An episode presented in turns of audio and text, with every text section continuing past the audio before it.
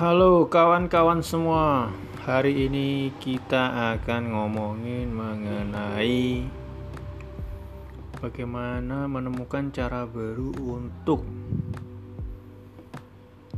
Membuat produk-produk bagus Anda yang belum terkenal Lalu kemudian spreading Bagaimana caranya? Karena yang kita tahu saat ini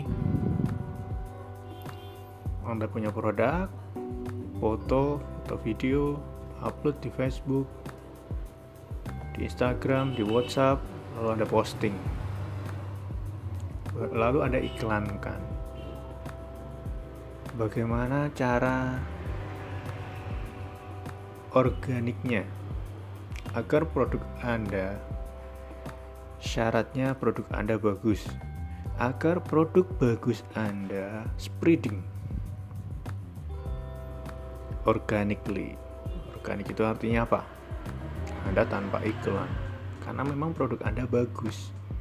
Kalau produk bagus harusnya menyebar. Itu. Bagaimana caranya? Saya Ed Andri Pams akan memulai journey ini untuk menemukan cara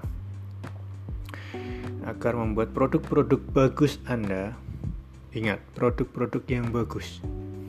Jika benar-benar bagus, seharusnya Anda tidak perlu mengeluarkan banyak biaya untuk membuatnya spreading, menyebar.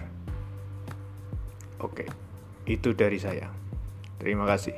Assalamualaikum warahmatullahi wabarakatuh.